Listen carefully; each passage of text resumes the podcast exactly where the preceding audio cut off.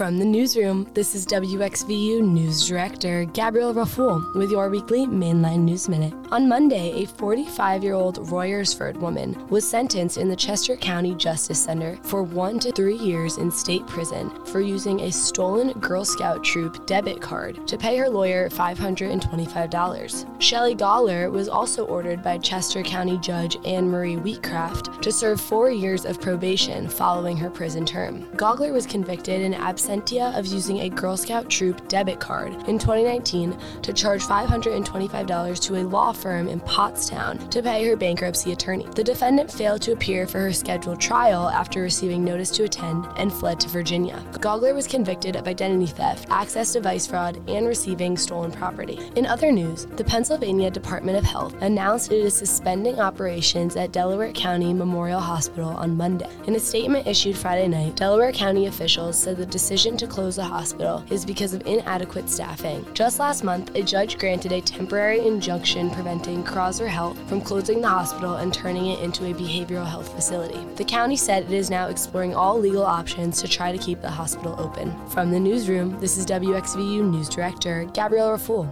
with your weekly Mainline News Minute.